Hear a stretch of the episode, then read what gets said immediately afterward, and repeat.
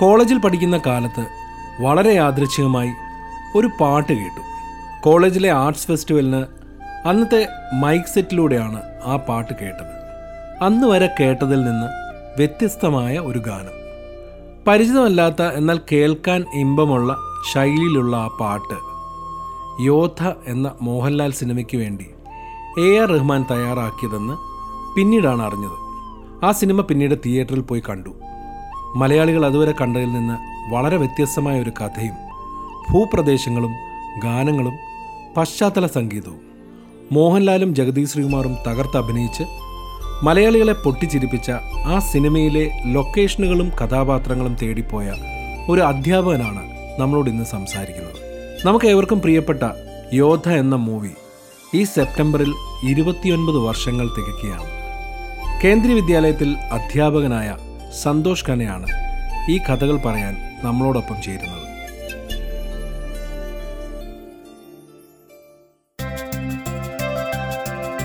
നിങ്ങൾ കേൾക്കുന്നത് podcast by Aravind Chandrasekhar welcome to podcast by Aravind Chandrasekhar. Santhosh ഖന അധ്യാപകനാണ് കണ്ണൂർ പയ്യന്നൂരിൽ നിന്നാണ്. അധ്യാപകൻ മാത്രമല്ല വായനയും സംഗീതവും യാത്രകളും ഒക്കെ ഒരുപാട് ഇഷ്ടപ്പെടുന്ന ആളാണ്. എന്തുകൊണ്ടാണ് ഒരു അധ്യാപകൻ ഇന്നത്തെ എപ്പിസോഡിൽ? ഒരുപാട് കഥകൾ പറയാനുണ്ട് യാത്രകൾ ചെയ്യുന്ന ആളെന്നുള്ള രീതിയിൽ ഒരുപാട് സ്റ്റോറീസ് പറയാൻ പറ്റുന്ന ഒരാളാണ്. അതിലേറെ പ്രത്യേകത എന്താണെന്ന് വെച്ച് കഴിഞ്ഞാൽ മലയാളികൾക്ക് ഏറ്റവും ഇഷ്ടപ്പെട്ട ഒരു സിനിമയിലെ കഥാപാത്രത്തിനെ തേടിപ്പോയ ആളാണ്. അല്ലെങ്കിൽ യാത്രകൾക്കിടയിൽ അദ്ദേഹത്തിനെ കണ്ടുമുട്ടിയ കഥകളും കൂടെ നമ്മൾ ഇന്ന് പറയുന്നുണ്ട്. അധ്യാപകനിലേക്ക് എങ്ങനെയാണ് എത്തിയത്? അധ്യാപകൻ എന്നുള്ള രീതിയിൽ ഈ യാത്രകൾ എങ്ങനെയാണ് വരുന്നത്? സാറിന് അധ്യാപകൻ എന്ന് പറയുമ്പം ഏതെങ്കിലും ഒരു സ്കൂളിൽ അല്ലെങ്കിൽ ഒരു കോളേജിൽ മാത്രമായിട്ടല്ലേ ഒതുങ്ങുക? പക്ഷെ യാത്രകൾക്ക് എങ്ങനെയാണ് ഒരു അധ്യാപകന് അവസരങ്ങൾ കിട്ടുക? കേൾക്കുന്ന എല്ലാവർക്കും നമസ്കാരം. അരവിന്ദ് സാറിന്റെ കൂടെ ഈ പോഡ്കാസ്റ്റിൽ ചേരാൻ പറ്റിയതിൽ വളരെ വളരെ സന്തോഷം. സാർ ഇപ്പൊ പറഞ്ഞ പോലെ തന്നെ ഞാൻ ബൈ പ്രൊഫഷണൽ അധ്യാപകനാണ്. യാത്ര എന്ന് പറയുന്നത് ഒരുപക്ഷെ അധ്യാപകൻ എന്ന രീതിയിൽ നമ്മൾ ക്ലാസ്സിൽ കുട്ടികളുമായി ഇന്ററാക്ട് ചെയ്യുമ്പോൾ അനുഭവങ്ങളില്ലാതെ നമ്മൾ ഒരിക്കലും ഒരു നല്ല അധ്യാപകനാവില്ല എന്നാണ് ഞാൻ ആത്മാർത്ഥമായി വിശ്വസിക്കുന്നത്. നമ്മൾ പഠിപ്പിക്കുന്ന ഒരു പുസ്തകം എന്ന് പറയുന്നത് അല്ലെങ്കിൽ ഒരു ഒരു സിലബസ് എന്ന് പറയുന്നത് ഒരു എഴുത്തുകാരന്റെ അനുഭവത്തിൽ നിന്നുണ്ടായതാണ്. അപ്പൊ അനുഭവ സമ്പത്ത് ഉണ്ടാക്കുക എന്നുള്ളത് നമ്മൾക്ക് ഏറ്റവും ആവശ്യമുള്ള ഒരു കാര്യമാണ്. അപ്പൊ അതുകൊണ്ട് തന്നെ യാത്ര ചെയ്യാനുള്ള അവസരങ്ങൾ ഒരിക്കലും ഞാൻ വഴക്കാറില്ല. പിന്നെ എന്റെ ജോലിയുടെ ഒരു സ്വഭാവം എന്ന് വെച്ചാൽ ഞാൻ ട്രാൻസ്ഫറബിൾ ജോബിലുള്ള ഒരാളാണ്. അതുകൊണ്ട് തന്നെ എനിക്ക് ഒരുപാട് സ്ഥലങ്ങളിൽ ഇന്ത്യയുടെ വിവിധ സംസ്ഥാനങ്ങളിൽ യാത്ര ചെയ്യാനും താമസിച്ച് ജോലി ചെയ്യാനുള്ള ഭാഗ്യം ഉണ്ടായിട്ടുണ്ട്. അപ്പോൾ ഒരു തരത്തിൽ എന്റെ ജോലിയുടെ സ്വഭാവം തന്നെയാണ് എനിക്ക് യാത്രയുടെ സൗകര്യങ്ങൾ ഒരുക്കി തന്നതും അത് ശരിക്കും ആസ്വദിക്കാനുള്ള ഒരു ഒരു അവസരം ഉണ്ടാക്കി തന്നത്. അപ്പോൾ എനിക്ക് തോന്നുന്നത് നമ്മുടെ എക്സ്പീരിയൻസ് അനുഭവങ്ങളിലൂടെ നമ്മൾ അറിയുന്ന ഒരു എക്സ്പീരിയൻസ് ടീച്ചിങ്ങിനെ വളരെയധികം സമ്പന്നമാക്കിയിട്ടുണ്ട്. ഓക്കെ കേന്ദ്രീയ വിദ്യാലയയിലാണ് പഠിപ്പിക്കുന്നത് അല്ലേ? കേന്ദ്രീയ വിദ്യാലയക്ക് എത്ര ഈ ട്രാൻസ്ഫറബിൾ ജോബ് എന്ന് പറയുമ്പോഴത്തേക്ക് ഇന്ത്യക്കകത്തും പുറത്തുമുള്ള സ്ഥലങ്ങൾ അല്ലേ? അതെ. ഞാനിപ്പോ കേന്ദ്ര വിദ്യാലയത്തിൽ ജോലി ചെയ്യാൻ തുടങ്ങിയിട്ട് ഒരു പത്തിരുപത് വർഷമായി. ഇന്ത്യയുടെ വിവിധ സംസ്ഥാനങ്ങളിലുള്ള കേന്ദ്ര വിദ്യാലയങ്ങളിൽ ജോലി ചെയ്യാൻ പറ്റി. വിദേശത്തും ആ, നമുക്ക് മൂന്ന് കേന്ദ്ര വിദ്യാലയങ്ങളാണുള്ളത്. ഒന്ന് നേപ്പാളിലാണ് പിന്നെ റഷ്യയിലുണ്ട് ടെഹ്റാനിലുണ്ട്. അങ്ങനെ കിട്ടിയതാണ് എനിക്ക് നേപ്പാളിൽ പോയി ജോലി ചെയ്യാനുള്ള മൂന്ന് വർഷത്തെ അസുലഭമായ ഒരു അവസരം കിട്ടിയെന്നുള്ളത് വളരെ വളരെ സന്തോഷം. ഓക്കെ. നേപ്പാളിലേക്ക് എത്തി. നേപ്പാളിൽ എത്തിയെന്ന് മാത്രമല്ല മലയാളികളുടെ ഏറ്റവും പ്രിയപ്പെട്ട സിനിമകളിൽ ഒന്നായ യോധ എന്ന സിനിമയെ ഷൂട്ട് ചെയ്തൊരു സ്ഥലമാണ്. അപ്പോൾ അതുകൊണ്ട് തന്നെ നയന്റീൻ നയന്റി ടൂവിൽ ഈ സിനിമ ഇറങ്ങുന്ന സമയത്ത് അതുവരെ പരിചിതമല്ലാതിരുന്ന ഒരു ടെറൈൻ അല്ലെങ്കിൽ ഒരു രാജ്യം മലയാളികൾക്ക് പരിചയപ്പെടുത്തിയത് സംഗീത് ശിവൻ സാർ സംവിധാനം ചെയ്ത ഈ ഒരു സിനിമയിലൂടെയാണ് അല്ലേ? അതുവരെ നമുക്ക് നേപ്പാൾ എന്ന് പറഞ്ഞാൽ നമ്മളുടെയൊക്കെ സ്ഥലങ്ങളിൽ സെക്യൂരിറ്റി അല്ലെങ്കിൽ ജോലി ചെയ്യുന്ന ഗൂർഖ എന്നുള്ള ടീം മാത്രമേ നമുക്ക് അറിയുള്ളൂ അതിനോട് ഒരുപാട് കഥകളൊക്കെ ആൾക്കാർക്ക് ഓർക്കാനുണ്ടാവും. നേപ്പാളിൽ ചെന്നതിന് ശേഷം കെ വിയിൽ ചെന്നതിന് ശേഷം അവിടുത്തെ യാത്രകളും ഈ യോദ്ധ സിനിമയിലെ ലൊക്കേഷനും ഒക്കെ ആ അതെങ്ങനെയാ? ഒരു ചിന്ത ഉണ്ടായത് എങ്ങനെയാണ്? പരവിൻ സാർ പറഞ്ഞ പോലെ തന്നെ വളരെ ഇൻട്രസ്റ്റിംഗ് ആയിട്ടുള്ള ഒരു ഒബ്സർവേഷൻ അത്. യോദ്ധയുടെ ലൊക്കേഷൻ എന്ന് പറയുന്നത് ഒരിക്കലും നമുക്ക് മലയാള സിനിമയുമായിട്ട് ഈ ഒരു കഥയെ അല്ലെങ്കിൽ ഈ ഒരു ഭൂമിശാസ്ത്രത്തെ എങ്ങനെയാണ് ഇവർ കണക്ട് ചെയ്യാൻ പോകുന്നത് എന്നുള്ള ഒരു ക്യൂരിയോസിറ്റി ഉണ്ടായിരുന്നു ആ സിനിമ ഇറങ്ങിയ സമയത്ത്.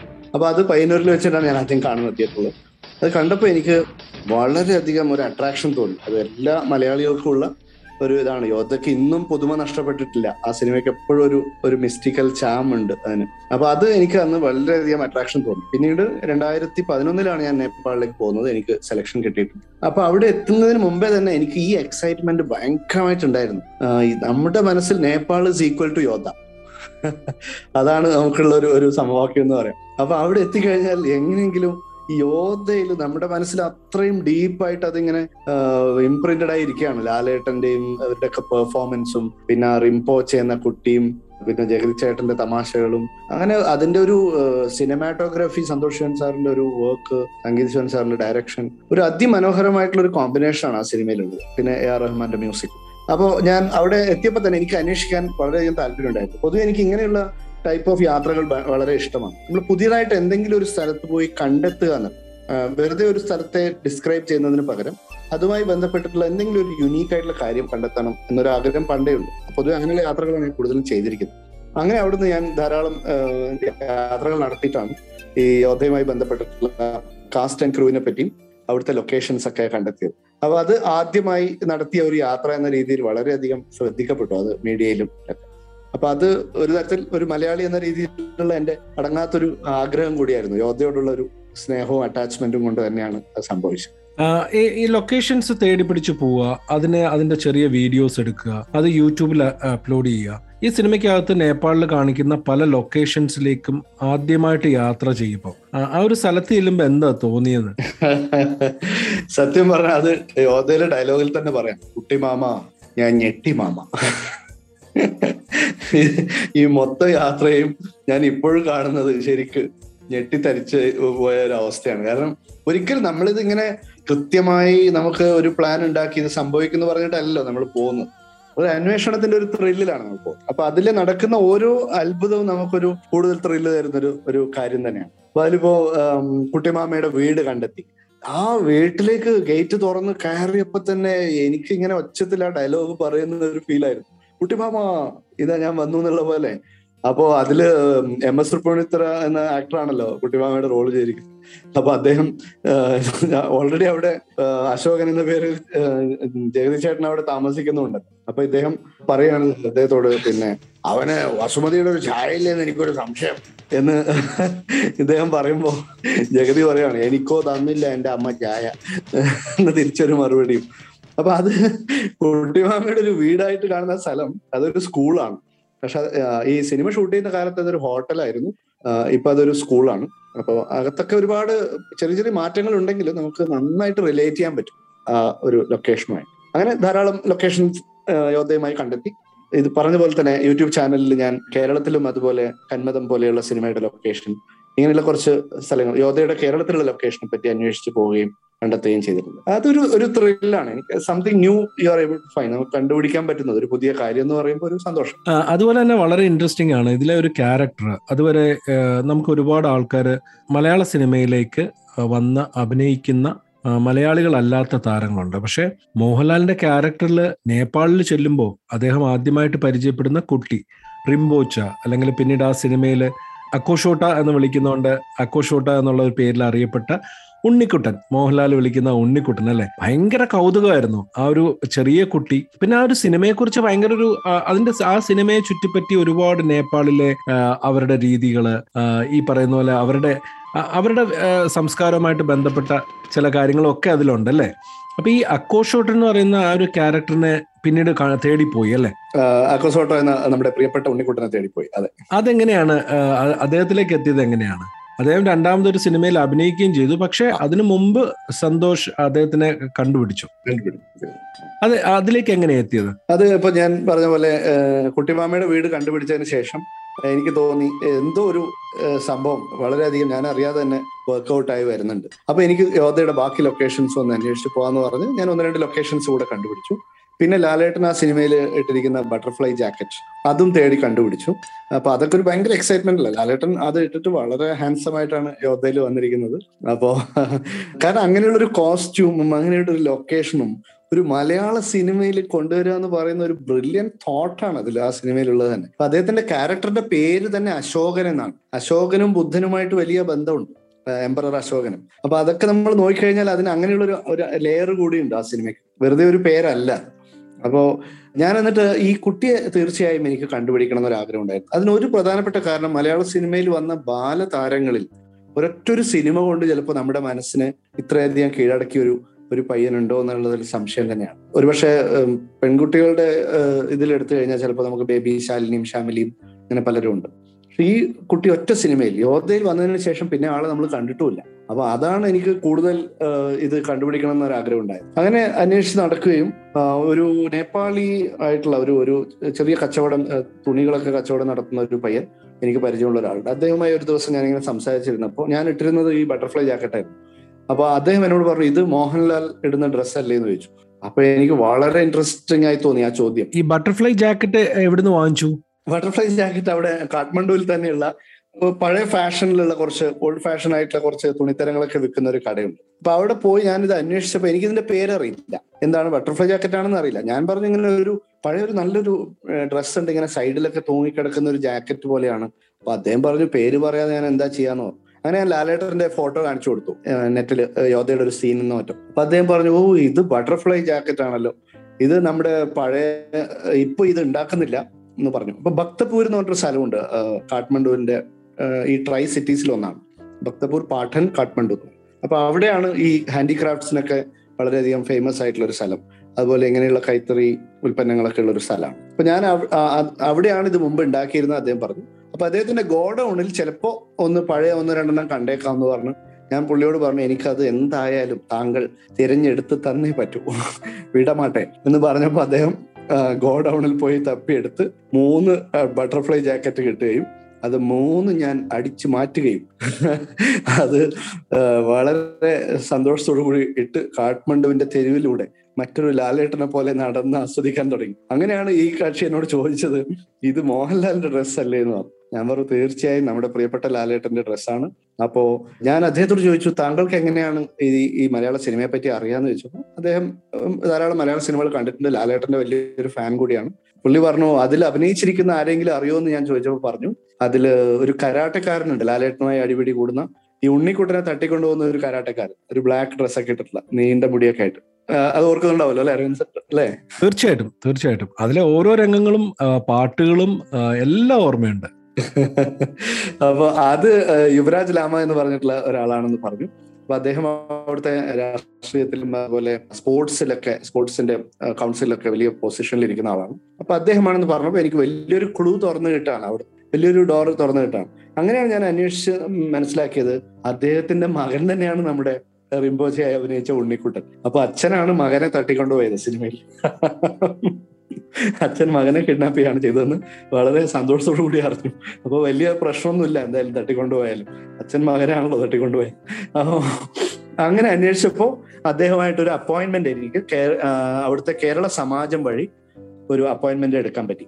അപ്പൊ അതിൽ കൈലാഷ് എന്ന് പറഞ്ഞിട്ടുള്ള ഒരു അദ്ദേഹം ഉണ്ടായിരുന്നു നമ്മുടെ സമാജത്തിൽ പിന്നെ അങ്ങനെ കുറെ പേര്. കൈലാഷ് ജി ഭാസ്കരേട്ടൻ ജയേട്ടൻ ഹബീബ് എന്നൊക്കെ പറഞ്ഞിട്ടുള്ള കുറെ പേര് അതിന്റെ പിന്നിൽ വളരെ സജീവമായ പ്രവർത്തി അഷ്റഫിക്കൊക്കെ ഉണ്ടായിരുന്നു അതിലും. ഇങ്ങനെ ധാരാളം പേരുള്ള ഒരു സജീവമായിട്ടുള്ള ഒരു സമാജം വഴി ഒരു അപ്പോയിന്റ്മെന്റ് സംഘടിപ്പിക്കുകയും നമ്മൾ ഇവരെ കാണാൻ പോവുകയാണ്. ആ സീനിലേക്ക് വരാം. ഓക്കെ. അത് കഴിഞ്ഞതിന് ശേഷമാണ് നമ്മുടെ ഉണ്ണിക്കുട്ടനിലേക്ക് എത്തുന്നത് അല്ലേ? അതെ അതെ. അപ്പൊ നമ്മൾ ഇത് അന്വേഷിച്ച് പോകുന്നത് തന്നെ ഞാൻ വീണ്ടും ബട്ടർഫ്ലൈ ജാക്കറ്റ് ഇട്ടിട്ടാണ് പോകുന്നത്. ബട്ടർഫ്ലൈ ജാക്കറ്റ് വിട്ടിട്ടുള്ള കളിയില്ല. നേപ്പാളിൽ ഇരിക്കുകയാണെങ്കിൽ തീർച്ചയായിട്ടും ഇനി ഇതാണ്. സ്കൂളിൽ പോകുമ്പോൾ മാത്രമേ ഇടാൻ പറ്റാതുള്ളൂ. ആ ഒരു വിഷമേ ഉള്ളൂ. അപ്പൊ അതിട്ട് ഇങ്ങനെ നമ്മൾ എല്ലാവരും കൂടെ സ്പോർട്സ് കൗൺസിലിന്റെ ഓഫീസിലേക്ക് പോവുകയും അവിടേക്ക് കയറി പോകുമ്പോൾ ഈ പയ്യൻ അവിടെ ഒരു കമ്പ്യൂട്ടറിന് മുന്നിൽ ഇരിക്കുകയാണ്. ഓ ആ നിമിഷം. കുട്ടിമാമ വീണ്ടും അത് തന്നെ. എനിക്ക് ആകെ ഒരു കോരിത്തരിച്ച ഒരു അവസ്ഥയായിരുന്നു. പിന്നെ സിദ്ധാർത്ഥ് ലാമ എന്നാണ് അദ്ദേഹത്തിന്റെ പേര്. വളരെ ഹാൻസം ആയിട്ടുള്ള ഒരു ചെറുപ്പക്കാരനാണ് ഇപ്പോൾ അദ്ദേഹം ഓടി വന്നു കണ്ടപ്പോ തന്നെ കെട്ടിപ്പിടിച്ചു. വളരെ സ്നേഹത്തോടു കൂടി.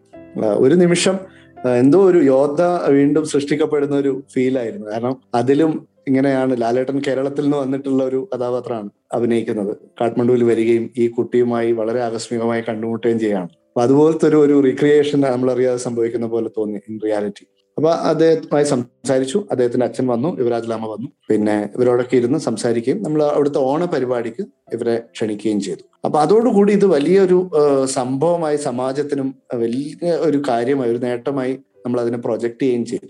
പിന്നെയാണ് ഞാൻ എന്റെ ബ്ലോഗിലും മാതൃഭൂമിയുടെ യാത്രയിലും മാഗസിനിലും ഒക്കെ ഈ കണ്ടുപിടുത്തത്തെ പറ്റി വിശദമായി എഴുതിയത്. അതിപ്പോ നമുക്ക് ഗൂഗിളിലൊക്കെ സെർച്ച് ചെയ്ത് കിട്ടുന്ന കാര്യമാണ്. പിന്നെ ധാരാളം ടി വി ഇന്റർവ്യൂസ് ഒക്കെ വന്നു.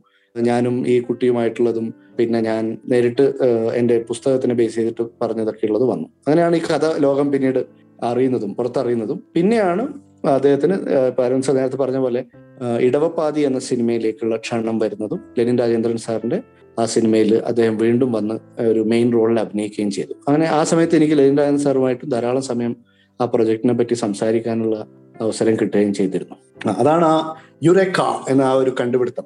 ഉണ്ണിക്കുട്ടനെ കണ്ടുപിടിച്ച ദ മോസ്റ്റ് എക്സ്റ്റാറ്റിക് മൊമെന്റ് എന്ന് പറയാം. Okay okay. അപ്പോൾ ഒരു അധ്യാപകനായി നേപ്പാളിലെത്തുന്നു. അപ്പോൾ അങ്ങനെ സ്ഥലങ്ങളൊക്കെ കണ്ടുപിടിച്ച് അതിനുശേഷം ഈ പറയുന്ന പോലെ യോധയിലെ പ്രധാനപ്പെട്ട സ്ഥലങ്ങൾ കാണുന്നു. നമ്മുടെ ഉണ്ണിക്കുട്ടനെ കണ്ടുപിടിക്കുന്നു. ഈ ഉണ്ണിക്കുട്ടൻ എന്ന് പറയുമ്പോൾ നാട്ടിൽ നിന്ന് കൊണ്ടുപോയ ഉണ്ണിയപ്പം കൊടുത്തിട്ട് ആ ഉണ്ണിയപ്പം കഴിക്കുമ്പോഴാണ് അത് ഉണ്ണിക്കുട്ടൻ എന്നുള്ള പേരിലേക്കൊക്കെ വരുന്നത്. എന്ത് രസമായിട്ടാണ് മോഹൻലാൽ അത് അഭിനയിച്ചിരിക്കുന്നത്. ഓ ലാലേട്ടൻ ആ സീനിൽ അവന്റെ മൊട്ടത്തല കാണിച്ചിട്ട് പറയാണ് ഏത് ഭാഷക്കാർക്കും കഴിക്കാം. ഇത് ഉണ്ണിയപ്പം. നിന്റെ തല പോലെ ഇരിക്കുന്നല്ലേ? ഈ ഈ സിനിമയിൽ രണ്ട് പാർട്ടുണ്ട് അല്ലേ? ഒന്ന് നമ്മൾ അതിന്റെ നേപ്പാളിൽ എത്തുന്നതിന് മുമ്പ് നാട്ടിലാണ്. തൈപ്പറമ്പിലെ അശോകനും ഒക്കെ താമസിക്കുന്ന മനോഹരമായ ഒരു ഗ്രാമം കുളം. ആ കുളത്തിനൊക്കെ ഉണ്ട്. ജഗതി ശ്രീകുമാർ കാവിലെ പാട്ട് മത്സരത്തിന് കാണാമെന്ന് പറയുമ്പം രാവിലെ പ്രാക്ടീസ് ചെയ്യുന്നതും അതോടൊപ്പം ആ ഒരു ആ ഒരു പാട്ട് ഒരു മാജിക്കൽ പാട്ടാണ്. അതൊരു അങ്ങനത്തെ ഒരു combination song A R Rahman ഇത്ര മനോഹരമായിട്ട് എനിക്ക് തോന്നുന്നു ഒരൊറ്റ മലയാള സിനിമയിൽ ആ ഒരു പാട്ട് ഇപ്പോഴും ആളുകളുടെ മനസ്സിലുണ്ട്. മധുബാല അഭിനയിക്കുന്ന സമയത്ത് ആ ഒരു പാട്ട് കുന്നു എന്നുള്ള ആ ഒരു പാട്ട് ഇതൊക്കെ മലയാളികളുടെ മനസ്സിലുണ്ട് അല്ലേ അപ്പൊ ഈ നാട്ടിലെ സ്ഥലത്ത് തൈപ്പറമ്പിലെ അശോകനും നമ്മുടെ ബാക്കിയുള്ള ആൾക്കാരെയൊക്കെ കാണാനായിട്ട് അരശുമൂട്ടിലെ അപ്പുക്കൂട്ടിനും ഒക്കെ അവരുടെ ഗ്രാമം കാണാനായിട്ട് പിന്നീട് പോയി അല്ലേ? അത് രണ്ടായിരത്തി പതിനൊന്നിൽ പതിനൊന്ന് മുതൽ പതിനാല് വരെയായിരുന്നു ഞാൻ നേപ്പാളിൽ ഉണ്ടായിരുന്നത്. അപ്പോൾ രണ്ടായിരത്തി പതിനൊന്നിലാണ് ഞാൻ ഈ ഉണ്ണിക്കുട്ടനെ കണ്ടുപിടിക്കുന്നതും ഈ വാർത്തയൊക്കെ മീഡിയയിൽ വരുന്നത്. അപ്പൊ അന്ന് തന്നെ ഞാൻ ഒരു വെക്കേഷൻ സമയത്ത് നാട്ടിൽ വന്നപ്പോഴാണ് എനിക്ക് ഈ ലൊക്കേഷൻ കേരളത്തിൽ എവിടെയാണ്? ഇനി അതും കൂടെ ഒന്ന് കണ്ടുപിടിക്കാം എന്ന രീതിയിൽ വെക്കേഷൻ വന്നാൽ പോലും വെറുതെ ഇരിക്കണ്ട എന്ന് പറഞ്ഞിട്ട് അന്വേഷിച്ചു പോവാണ്. അപ്പോഴാണ് അറിഞ്ഞത് ഇത് പാലക്കാടാണ്. പാലക്കാട് ഈ വീടിന്റെ ആ, ആ വീടിനെ പറ്റിയാണ് എനിക്ക് ആദ്യം ഇൻഫർമേഷൻ കിട്ടിയത്. അത് എവിടെയാണ് ഷൂട്ട് ചെയ്തതെന്നുള്ളത്. അത് ലാലേട്ടന്റെ വീടായി കാണിക്കുന്ന വീട്. അത് അന്വേഷിച്ച് പോവുകയും അവിടെ ആ വീട്ടിൽ നല്ലൊരു സ്വീകരണം എനിക്ക് അവിടെയുള്ള ആ കുടുംബാംഗങ്ങൾ മുഴുവൻ തരികയും ചെയ്തു. കാരണം അവർക്ക് ഒരുപാട് കഥകൾ പറയാനുണ്ട്. ഈ സിനിമയെ പറ്റിയിട്ട്. അപ്പോൾ അവിടുത്തെ ചേച്ചിയൊക്കെ അവരുടെ പഴയ ആൽബം എടുത്തു കൊണ്ടുവന്ന് എനിക്ക് കാണിച്ചു തന്നു. അപ്പൊ അന്ന് ഷൂട്ടിംഗ് സമയത്ത് ലാലേട്ടന്റെയും ജഗതി ചേട്ടന്റെ അതുപോലെ ഇതിന്റെ ക്രൂമായിട്ടൊക്കെ അവർ എടുത്തിട്ടുള്ള എല്ലാ ഫോട്ടോസും അവർ ഭദ്രമായി സൂക്ഷിച്ചു വെച്ചിട്ടുണ്ട്. കാരണം നമ്മൾ ഒരു സിനിമയ്ക്ക് പിന്നിലുള്ള വളരെ കൗതുകകരമായ ധാരാളം കഥകളുണ്ട്. സിനിമയുടെ കഥ കൂടാതെ തന്നെ. അതൊരു ഇൻട്രസ്റ്റിംഗ് ആയിട്ടുള്ള ഒരു സബ്ജക്റ്റ് അല്ലേ? അതാണ് എന്നെ എപ്പോഴും ത്രില്ല് അടുപ്പിക്കുന്നത്. എങ്ങനെയാണ് ഒരു സിനിമ ഉണ്ടാവുന്നത് എന്നൊരു കഥ കൂടി അറിയാൻ. അപ്പൊ അവിടെ പോവുകയും അവരുമായി പരിചയപ്പെടുകയും ചെയ്തു. അപ്പൊ അതിനോട് ചേർന്നിട്ട് തന്നെയാണ് ഈ ക്ഷേത്രവും ഉള്ളത്. പിന്നെ ആ കുളവും പിന്നെ ആ ക്ഷേത്ര പരിസരത്താണ് ഇവർ ഈ പടകാളി ചണ്ടിച്ചങ്കരി എന്ന ഈ അതിമനോഹരമായിട്ടുള്ളൊരു പാട്ട് ഷൂട്ട് ചെയ്തിരിക്കുന്നത്. അപ്പൊ അവിടെയുള്ള ആ ലൊക്കേഷൻസ് കണ്ടുപിടിക്കുകയും പിന്നെയാണ് പിന്നെ വേറൊരു കാര്യം കൂടെ ചില ലൊക്കേഷൻസ് അവിടെ പാലക്കാട് മലമ്പുഴ ഭാഗത്തും ചില ലൊക്കേഷൻസ് യോധയുടെ ഷൂട്ട് ചെയ്തിട്ടുണ്ട്. ഇതൊക്കെ കണ്ടുപിടിച്ച് ഞാൻ മനോരമ ഓൺലൈനിൽ ഇതിനെ പറ്റിയൊരു ലേഖനം എഴുതിയിട്ടുണ്ടായിരുന്നു. തൈപ്പറമ്പിൽ അശോകന്റെ വീട്ടിലേക്ക് എന്ന് പറഞ്ഞിട്ടൊരു ഒരു ലേഖനം. മനോരമ ഓൺലൈനിൽ വായിക്കാം അത് വളരെ ഡീറ്റെയിൽ. പിന്നെ അവിടെ പോയി ഞാൻ അതിന്റെ ഒരു വീഡിയോ ഷൂട്ട് ചെയ്യുകയും ചെയ്തു. അത് ചെയ്തത് ഇപ്പോ കഴിഞ്ഞ ലോക്ക്ഡൌൺ സമയത്താണ്. അവിടെ പോയി ഷൂട്ട് ചെയ്യാൻ പറ്റി. അപ്പൊ അങ്ങനെയാണ് ആ ലൊക്കേഷൻ കണ്ടുപിടിക്കുന്നത്. ദാറ്റ് വാസ് ബ്യൂട്ടിഫുൾ പിന്നെ പറഞ്ഞ പോലെ യോദ്ധയുടെ ഈ ഒരു കേരള പാർട്ട് പാർട്ട് വൺ എന്ന് പറയുന്ന ആ ഭാഗം ഒരുപക്ഷെ ചിരിച്ച് നമ്മൾ അത്രയും ആസ്വദിച്ചിട്ടുള്ള ഒരു ഇതാണ്. ശശിധരൻ ആറാട്ട് വഴി എന്ന തിരക്കഥാകൃത്തിന്റെ ഒരു സെൻസ് ഓഫ് ഹ്യൂമർ മാജിക് നമ്മൾ അനുഭവിച്ച ഒരു തന്നെയാണ് അശോകന് ക്ഷീണമാവാം പോലെയുള്ള ഡയലോഗുകളും ഈ സിനിമയിൽ മലയാളികൾ ഒരുപാട് കാര്യങ്ങൾ ഈ പറയുന്ന പോലെ ഈ ഫോറസ്റ്റ് മുഴുവൻ കാടാണല്ലോ. അതുപോലെ ഷാപ്പിന്റെ അതുവഴിയും നമുക്ക് വീട്ടിലേക്ക് പോകാമല്ലോ എന്നൊക്കെ പറയുന്നുണ്ട്.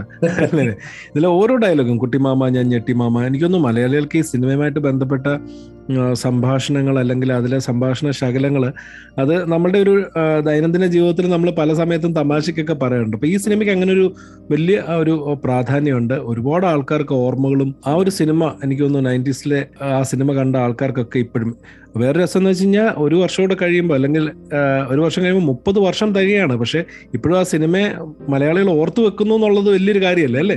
സീരിയസ്ലി മാത്രമല്ല അതിന്റെ ഫ്രഷ്നെസ് എപ്പോഴും നശിക്കുന്നില്ല. ആ സിനിമയ്ക്ക് എന്തോ ഒരു അങ്ങനെ ഒരു മാജിക് എനിക്ക് തോന്നുന്നു നമുക്കറിയാം ഈ സിനിമയുടെ ക്ലൈമാക്സ് എന്താണെന്ന് അറിയാം.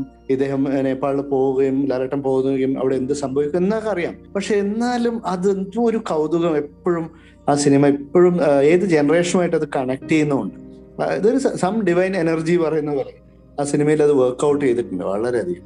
ഇറ്റ്സ് ബ്യൂട്ടിഫുൾ ശരിക്കും പറഞ്ഞാൽ പിന്നെ ഈ ഒരു പറഞ്ഞ നല്ലൊരു ഒബ്സർവേഷൻ ആണ് അതായത് നമ്മുടെ നിത്യജീവിതത്തിന്റെ ഭാഗമായ കുറെ ഡയലോഗ്സ് ആ സിനിമ സമ്മാനിച്ചു എന്ന് പറയുന്നത്. ദേ വരുന്നു നിന്റെ മോഹൻ എന്നൊക്കെ പറയുന്ന ഡയലോഗൊക്കെ പല ആളുകളും വീടുകളിൽ പറഞ്ഞുകൊണ്ടിരിക്കുന്നുണ്ട്. അല്ല അതിൽ എനിക്കൊന്ന് ഏറ്റവും കൂടുതൽ ഈ തെരഞ്ഞെടുപ്പുകൾ വരുന്ന സമയത്തും ഒക്കെ പറയുന്നതാണ് ഇനി അടുത്ത കാവിലെ പാട്ട് മത്സരത്തിന് കാണാമെന്ന് പറയുന്നത്. കാവിലെ പാട്ട് മത്സരത്തിന് കാണാം. അതെ.